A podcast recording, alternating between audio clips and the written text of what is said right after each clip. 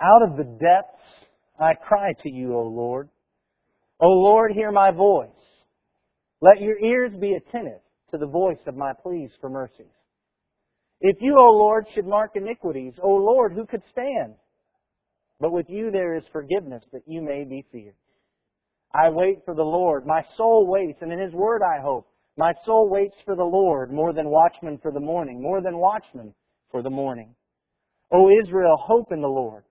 For with the Lord there is steadfast love, and with Him is plentiful redemption. And He will redeem Israel from all his iniquities. Many of us long to pray as these psalmists did. To stretch the heights of praise that they reached. To sink to the depths of sorrow that they expressed. To grasp the vast expanse of imagery and language that they used. And so when it comes to our prayers, we've studied the Psalms. And we analyze and categorize and subdivide. We quote, we repeat, we turn them into songs. We look at the words and the images that are used and we adopt them into our own prayers. And all of these things help our prayers and our prayer life. But there's one thing that we see from the psalmists about their prayer life. It's not the forms that they used. It's not the words and the figures that they employed. Rather, it was their relationship with the God to whom they prayed. If we want to pray like the psalmists, we will certainly study the categories and the genres and the kinds. We'll look at the images, we'll look at the pictures, we'll look at the words and the phrases. But the number one thing that we have to get down if we want to pray as the psalmist did is we've got to believe in the same God they believed in. This is far more than simply saying, oh yes, I believe in the God of the Bible.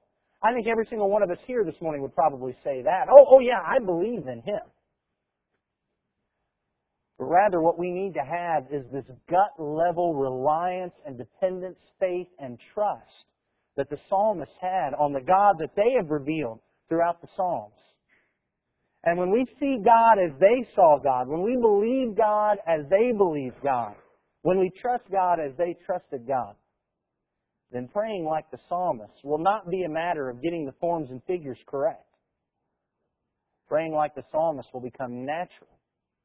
Whether we adopt their forms and figures or not, because we'll have the same relationship they had. This morning I want us to take a look at the Psalms, and, and we're going to be looking at quite a few of them. We're going to be moving really quickly. So I put all the, the scriptures on the screen this morning because we're going to be moving through a whole bunch of them. But I will have copies of the outline on the table if you'll want to study that further and look at the passages we use more in depth. Before we get into that, would you bow with me in prayer, please? Almighty God and Father in heaven, we love you because you are awesome and powerful. You are the great God who has created this universe. You are our sovereign Lord and ruler. You have created us. You are the source of all that happens. And Father, you are the judge, the king. You are the mighty God. You are our rock and our deliverer, our mighty fortress and our strong tower, the horn of our salvation. Father, we thank you because you, in your great power, have still looked down upon us with mercy and compassion. You shepherd us and you feed us. You care for us. We know that you hear us. We know that you are near. Despite the fact that at times it feels like you've hidden your face, we know that you are paying attention, that you are watching out for us, and that you will deliver. And most of all, Lord, we know that your steadfast love endures forever. We are amazed by your love for us.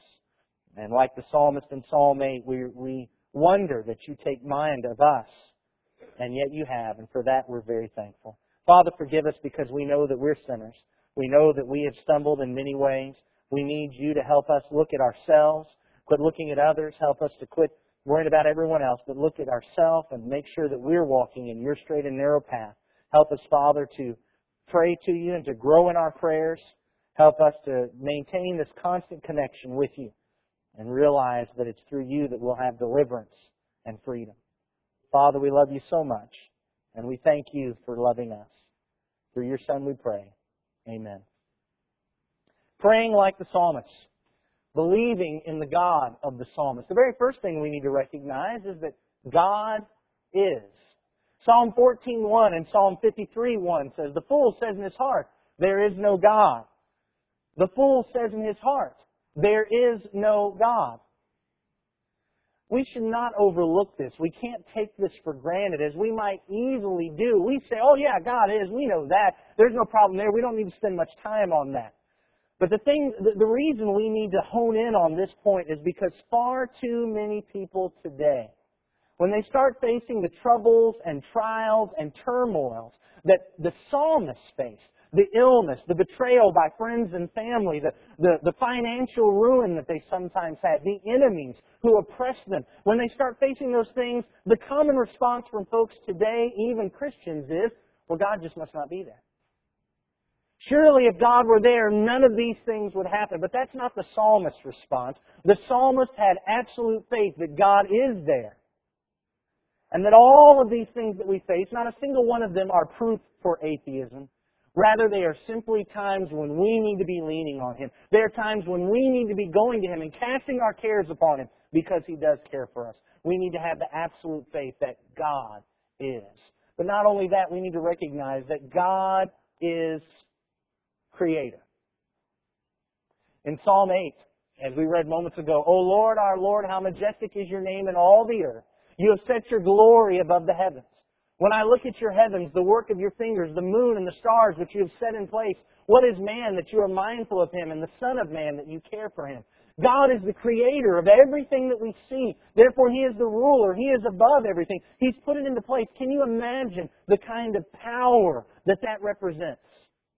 And what Psalm 8 demonstrates to us is not just some, some ethereal, mystical idea of God, but the fact that every day as we look around us, we have an absolute reminder of God and of His great power. You see the trees out of the windows here? Those are there because God put them there. Those are there because God created them. God said, let there be light, and there was light. God said, let's bring forth vegetation, and there was vegetation. God said, let there be animals, and there were animals. God lifted the mountains. He cleft the valleys. He, he put in the rivers and He put the boundaries for the ocean. That is how powerful and amazing our God is. And all around us every day, when we look at the stars and the moon and the planets, and we hear about how all of that works, it's just a constant reminder that God is and that God is the Creator. He is so powerful. We just can't even fathom and imagine the power that God has. And if God has all of that power, what can God do in our lives? If God could create the universe from nothing, what can He do in our lives?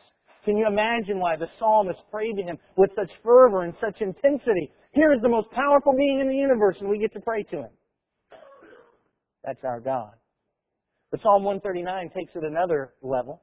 In Psalm 139, verse 13 through 16, it says, For you formed my inward parts. You knitted me together in my mother's womb. My frame was not hidden from you when I was being made in secret, intricately woven in the depths of the earth. Your eyes saw my unformed substance. In your book were written every one of them, the days that were formed for me, when as yet there was none of them. If God is the creator of all things, He's not simply the creator of the universe in general, He's, he's the creator of you in specific. He's my creator. He knows us. He made us. He can read us like a book because He's the one that put us together. And that could cause two different responses. Number one, in our prayers, number one, it might cause us to isolate. It might cause us to flee from God in shame because God knows every deep, dark secret. We can hide our secrets from one another. Sometimes we can even hide them from ourselves. But we can't hide them from God. But there's the other side of that, the other response that says that even though God knew absolutely everything about you, he still asks you to pray. There's not anything that you can take to him that's going to shock him because he already knows. And he still asks you to come into his presence and cast your cares upon him and lay out your praises and, and, and confess your sins. He is our creator. Now the next one is the shocking one. God is not only the creator. To the psalmists, God is the source. Certainly, He is the source of good things. For instance, in Psalm 36 and verse 9, For with you is the fountain of life. life comes from God. In Psalm 24 and verse 5, he will receive blessing from the Lord. Blessing comes from God. In Psalm 42 and 43 and verse 3, send out the light of your truth. Truth comes from God. Now we accept this without question because James chapter 1 and verse 17 says, every good and every perfect gift is from above, coming down from the Father. We don't have a bit of problem with this. We see God as the source of all good things, and we should. But what the psalmist also saw God as the source of is all the bad things. The psalmist did not come up with some dichotomy that God is the source of the good and, and, and there's something else that's the source of the bad so that they could kind of let God weasel his way out of all the bad things that happen down here. They saw God as the source of all those things. For instance, if we look in Psalm 102, For my days pass away like smoke, and my bones burn like a furnace. My heart is struck down like grass and has withered because of your indignation and anger. For you have taken me up and thrown me down. My days are like an evening shadow. I wither away like grass. I'll tell you what, you read that entire psalm, that entire section, it reminds me of the people I've met who've been suffering with cancer. This is somebody who's facing illness harsh illness, painful illness. And where does the psalmist say it comes from? Said it comes from God.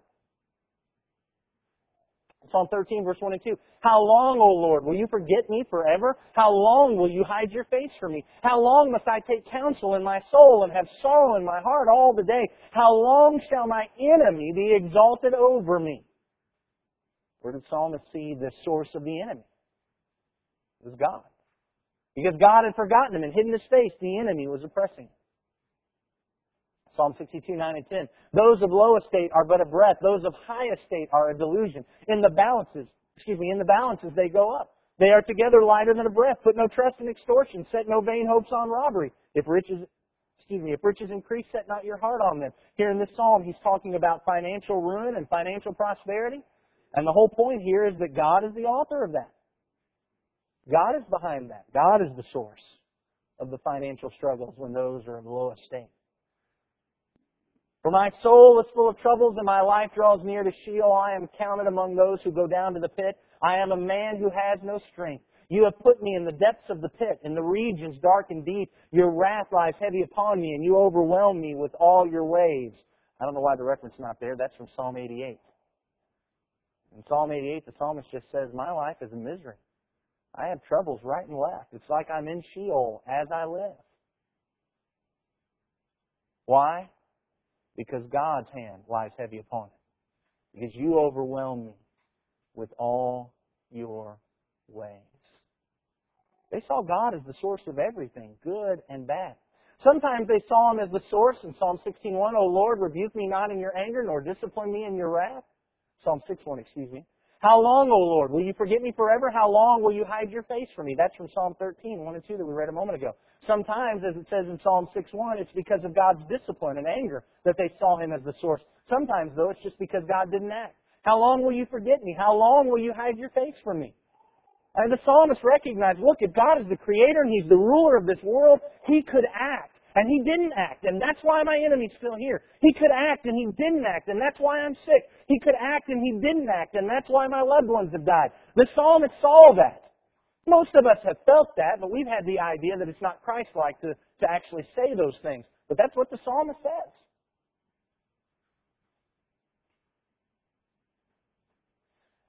Some of you may remember the last lesson we had in this series where we talked about why we don't have to pray exactly like the psalmist.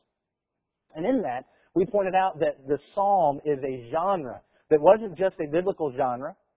It was, it was ancient literature. The Babylonians, the Egyptians, uh, these, these other cultures around the Jews had these, these, the same genre of psalm. And, and we see the similarities. But here we actually see a difference. Hermann Gunkel, in his introduction to the Psalms in 1988, wrote this. A profound manner of thought stands alongside this immediate and apparently primitive manner of thought. It seeks connection between Yahweh and the illness, which is very different from Babylonian prayer, where illness and distress are generally traced back to evil demons and magicians. Even at this point, one can see how Israelite religion sought to trace everything that happens in the world back to Yahweh and to understand everything in relationship to Yahweh. The folks who have studied these, they, they find all kinds of similarities between the Jewish Psalms and the Babylonian Psalms and, and the other Psalms of that region, but here's the difference. In the other Psalms, in the Psalms of the other cultures, they didn't say that their God was the source of bad things. Oh no, those are demons and evil magicians. They're the source of bad things. But in the Jewish Psalms, they connected everything back to God. I don't know about you, but I'm, I'm always kind of leery to do that. This is the one that kind of jumped out at me and said, I'm not, I'm not sure if I like this one very much. But I can't deny that's the way it is in the Psalms. They saw God as the source of everything. I like to have a healthy distance between God and all the bad things that happen. I like to talk about the, the free will choice of men being the cause. And I like to talk about Satan being the cause. And certainly we recognize that in many cases the direct cause is the free will choice of men and is Satan. And the reason why I like to make that distinction is because I'm afraid people will get mad at God. One of the things the psalmists were never afraid of is that people would get mad at God. They were never afraid of that. What the psalmist thought was, if you see something and it makes you mad at God, that's okay. Take it to God. That's exactly what they do in all of these psalms. They saw things that made them mad and they didn't understand why God wasn't doing something about it and they laid it at God's feet, but what did they do? They took it to God. Because they saw God as the source, as the supreme being, as the ultimate, the buck stops here. Because they saw that, where else would they go? Nobody else could do anything about all this stuff. But God, as the ultimate power of the universe, we can take it to Him. And He can do something about it. Perhaps we've made a mistake when we have so often tried to separate God from all the things that happen down here. I mean, we hear people say, oh, God must not exist because look at all these bad things. And so we start trying to come up with all these reasons why no, it's not really God. And it sounds empty to folks, just like it would have sounded empty to the psalmist. They said, look, if God's out there, why isn't he doing something about this? The difference was they didn't stop believing in God. Instead, they took whatever all this was doing to them and they brought it to God in prayer. And I think one of the things that hinders our prayer lives the most is we've bought into this idea that we can't be upset at God and we can't lay any of these things at God's feet, and so we don't ever go to Him about these things. And for some people, what that has caused is some resentment and bitterness toward God that builds up and divides them from God until they finally leave Him. If we could see what the psalmist saw here and take it all to God, even when we're mad at Him or upset, it wouldn't cause us a divide. It would cause us to draw closer. And we pray more and more like the psalmist. They saw God as the creator. They saw God as the source. They saw God as the judge. God is the creator. Because He created everything, He has control, and He's the one that gets to set the rules, and He is the one that's going to judge us in the end. In Psalm 96, it says, Say among the nations, the Lord reigns. Yes, the world is established. It shall never be moved. He will judge the peoples with equity. For he comes, for he comes to judge the earth. He will judge the world in righteousness. God is the judge. So many folks in our world today, they look at their relationship with God and, and they still have this kind of idea that nobody gets to tell me what to do. But God does get to tell us what to do. God is the judge. And therefore we should entreat Him. Don't you understand that when we see God as that judge, that we'll be going to Him and praying to Him and, and asking forgiveness of Him and entreating Him because He's the one in control. But there was another aspect of this that the psalmist saw. Why was it that when they were being oppressed by their enemies, and even though it upset them, they constantly went back to God in prayer? Because they realized God was the judge of their enemies too. In Psalm 94, verse 2 and verse 23, it says, Rise up, O judge of the earth, repay to the proud what they deserve. He, that's God, will bring back on them their iniquity and wipe them out for their wickedness. The Lord our God will wipe them out. When the enemies are pressing in, we can take it to God. Why? Because we know even though He may not do it in our time, He will judge the proud. He will judge those who persecute. He will judge those who betray. He will judge those who are enemies of His children. And the psalmists continued to go to God because they knew the judge was there. And they were just waiting for Him to act as they knew he eventually would. And of course, in Psalm 75 and verse 2, he points out, At the set time that I appoint, I will judge with equity. God is not a fickle judge. God has said, here is my standard. And that standard is the way it's going to be. And He judges everyone by that standard with equity. And so we don't have to worry that God will somehow judge this person over here by one standard or that person over there. He's given the standard, and we can simply submit to what He says. The psalmist saw God as a judge who judges with equity. God is the creator, the source, the judge. He is the king. God is the king. And interestingly, not just king like of a nation, but notice what it says here. For the Lord is a great God and a great king above all gods. I don't know where the scripture is on that one. That is from Psalm 95 and verse 3. Psalm 95 and verse 3. I'm apparently having, I'm just going to say, I'm apparently having some technical difficulty with these slides. I don't know what happened between me creating them and getting them on here, but something's messed up. But fortunately, all the verses have still been on there because I don't have all those verses memorized. But that's in Psalm 96. For the Lord is a great God and a great King above all gods. In a society surrounded by polytheism, surrounded by nations that followed after all kinds of gods, the Jews continue to maintain that their God was supreme. And they point out, why would we pray to any of these other gods? Even if they exist, our God is King. He's greater than all others. Now, let me point out, the Jews were not polytheists. They didn't believe all those other gods existed, but their God was just their king. They're pretty standard in their belief from Psalm 86:10. For you are great and do wondrous things.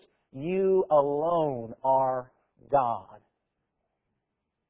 Why go to anyone else? He's the king. He's the ruler of everyone and everything. He gets to lay down the law. But not only is he the king of the universe in some ethereal, mystical sense, very specifically and very practically, he is my king. In Psalm 5 and verse 2 it says, Give attention to the sound of my cry, my King and my God, for to you do I pray. I couldn't help when I saw this passage to think about Thomas when he knelt before Jesus, my Lord and my God. What a great confession he was saying there about Jesus. But here we're just talking about the psalmist concept of God. He is my King and my God. This is not just some kind of general sense. This is very specifically. This is not just some kind of out there in the universe king. This is a king who should be integrally a part of my life every day, directing me, leading me. How could I not go to him? And then Psalm 145 and verse 1 I will extol you, my God and King, and bless your name forever and ever. I will extol you, my God, my King. God needs to be our king. When God is our king, then we'll pray as the psalmist did. He's creator, he's the source, he's judge, he's the king, he's also our rock and our fortress, our strong and mighty tower. Psalm 18, verses 1 and 2 says, I love you, O Lord, my strength. The Lord is my rock and my fortress and my deliverer, my God, my rock in whom I take refuge, my shield and the horn of my salvation, my stronghold. God is the one on whom we can rely. God is always there. God is always dependable. Sadly, too often, we've learned from family, friends, and coworkers and people in this world that we can't rely on them.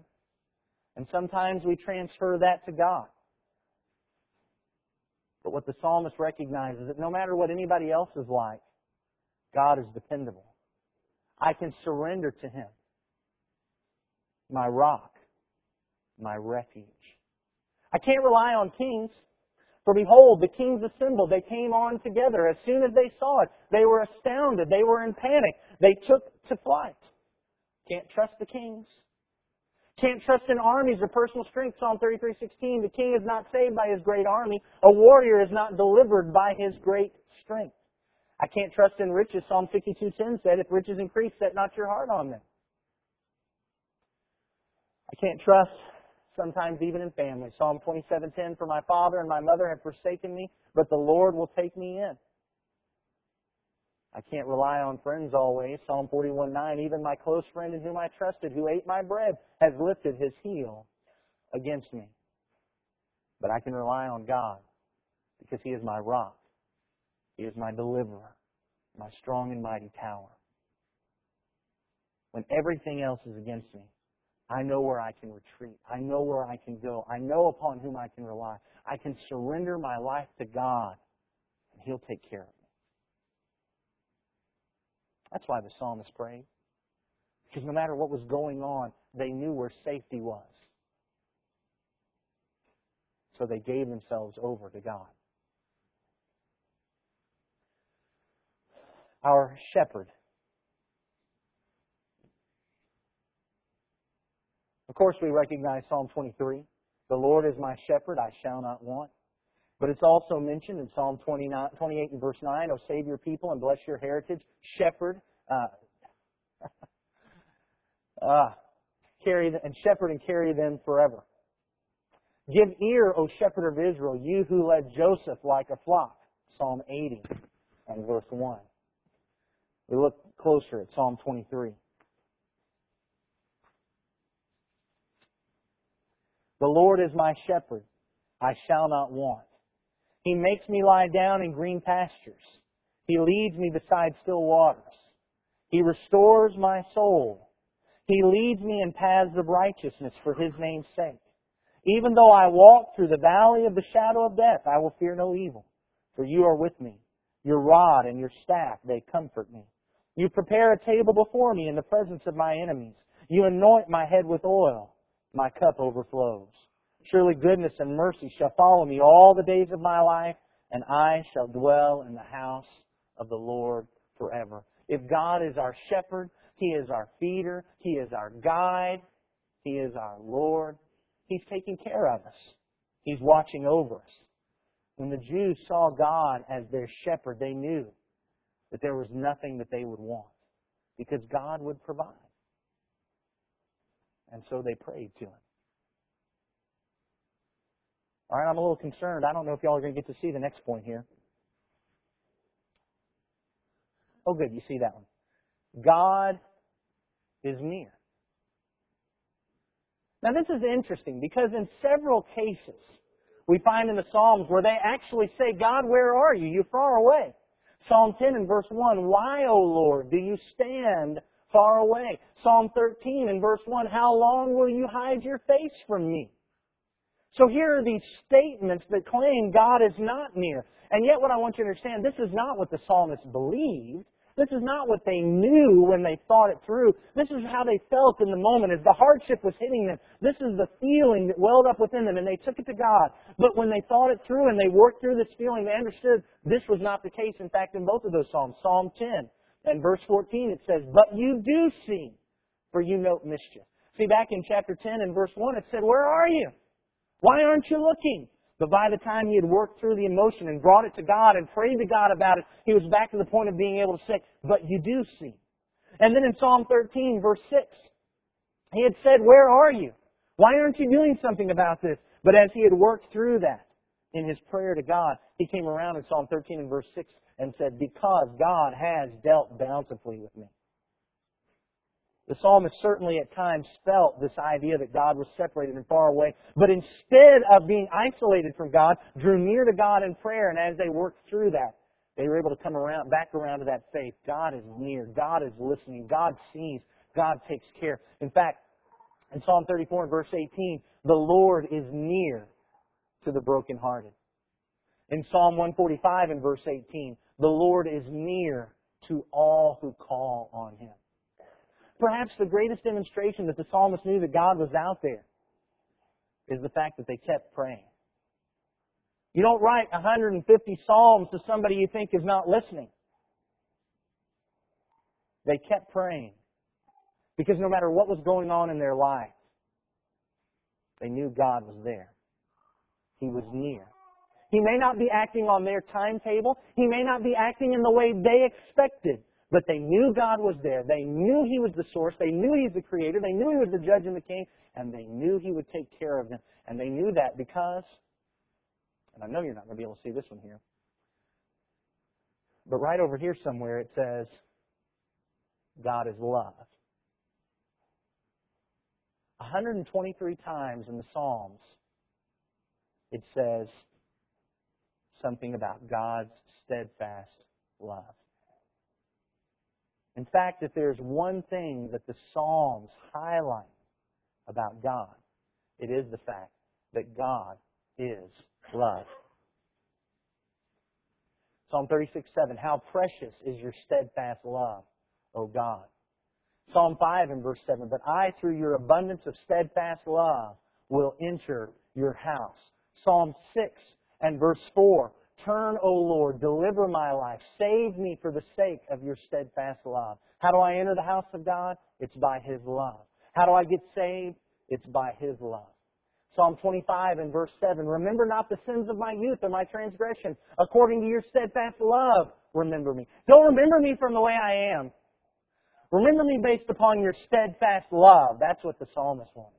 Psalm 32 and verse 10. But steadfast love surrounds the one who trusts in the Lord. If I trust in the Lord, I am surrounded by a steadfast love. Psalm 53 and verse 1. Actually, I think that's Psalm 52 and verse 1. Yeah, Psalm 52 and verse 1. The steadfast love of God endures all the day. All day long. In the, the summer heat, in the winter cold, it doesn't matter what's going on, whether it's raining, he's all day long. The steadfast love of the Lord endures. Answer me, O Lord, for your steadfast love is good. That's from Psalm 69, 16. When I thought my foot slips, your steadfast love held me up. Psalm 94, 18. For the Lord is good. His steadfast love endures forever. Psalm 105. And then from Psalm 136. Turn, if you will, to Psalm 136. What a powerful psalm. Over and over and over again. The psalmist comes to this crescendo about God's steadfast love. 26 times. 26 times. 20% of all the mention in Psalms about God's steadfast love is found in this psalm over and over again. And what the Jews would do with this psalm is that the priest or those officiating in their assembly would say the first line, and then the congregation would shout back the other line. Can you imagine what it would be like as you were surrounded by hundreds of thousands of Jews as the priest cried out, Give thanks to the Lord, for he is good. And everyone around you said, For his steadfast love endures forever. Give thanks to the God of gods, for his steadfast love endures forever. Give thanks to the Lord of lords, for his steadfast love endures forever. To him who alone does great wonders, for his steadfast love endures forever. To him who by understanding made the heavens, for his steadfast love endures forever. To him who spread out the earth above the waters, for his steadfast love endures forever. To him who made the great lights, for his steadfast love endures forever. The sun to rule over the day, for his steadfast love endures forever. The moon and stars to rule over the night, for his steadfast love endures forever. To him who struck down the firstborn of Egypt, for his steadfast love endures forever, and brought Israel out from among them. For his steadfast love endures forever, with a strong hand and an outstretched arm. For his steadfast love endures forever to him who divided the Red Sea in two, for his steadfast love endures forever, and made Israel pass through the midst of it, for his steadfast love endures forever, but overthrew Pharaoh and his host in the Red Sea, for his steadfast love endures forever, to him who led his people through the wilderness, for his steadfast love endures forever. To him who struck down great kings, for his steadfast love endures forever, and killed mighty kings, for his steadfast love endures forever. Sihon, king of the Amorites, for his steadfast love endures forever. And Og, king of Bashan, for his steadfast love endures forever. And gave their land as a heritage, for his steadfast love endures forever. A heritage to Israel, his servant, for his steadfast love endures forever. It is he who remembered us in our low estate, for his steadfast love endures forever, and rescued us from our foes, for his steadfast love endures forever. He who gives food to all flesh, for his steadfast love endures forever. Give thanks to the God of heaven, for his steadfast love endures forever. This is the God the psalmist believed in. A God whose steadfast love endures forever. No matter who you are, no matter what you've done. sometimes amazed. that folks try to act like the God of the Old Testament the God of the New Testament are different, oh, that God of the Old Testament, he was just a big bad judge. He was kind of mean and a bully. It's the God of the New Testament that's the God of love. All I know is the folks who followed God into the Old Testament, what they saw was a God whose steadfast love endures forever. And no wonder they prayed to him. Because they knew that no matter what is going on, he really loves me. No matter how anyone else treats me, no matter how anyone else feels, the world may hate me, the world may be opposed to me, my friends may have betrayed me, my parents may have left me, my children may have forsaken me, my spouse may have abandoned me, but my God still loves me. That's what the Jews saw. That's what the psalmists saw. How can you not pray to that God? His steadfast love endures forever.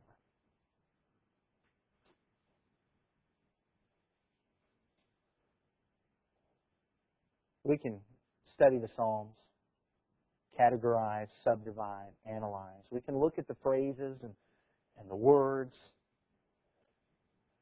and all those things will help us. But until we get this down, everything else we do will just be trying to manipulate techniques. This is the heart and soul of praying like the psalmist. We've got to believe in their God. And when we do, our prayers may not end up in a prayer book somewhere. Our prayers may not sound poetic. Nobody else in the world may ever repeat anything we say in our prayers, and nobody else may ever be impressed. But when we believe in the God in whom they believe, we'll develop that relationship that leads to praying like they pray. And we will praise like we have never praised before. And we will confess with honesty, openness, and we will offer our laments and our complaints and our petitions because we'll know our God cares. When we recognize that God is, that He is the Creator, that He is the source, that He is the judge, that He is the King, that He is our rock and our fortress, that He is a shepherd who is near and who loves us, when we see that, not just in our heads, but at a gut level of faith and trust, everything else we study about praying like the psalmist will just take place naturally.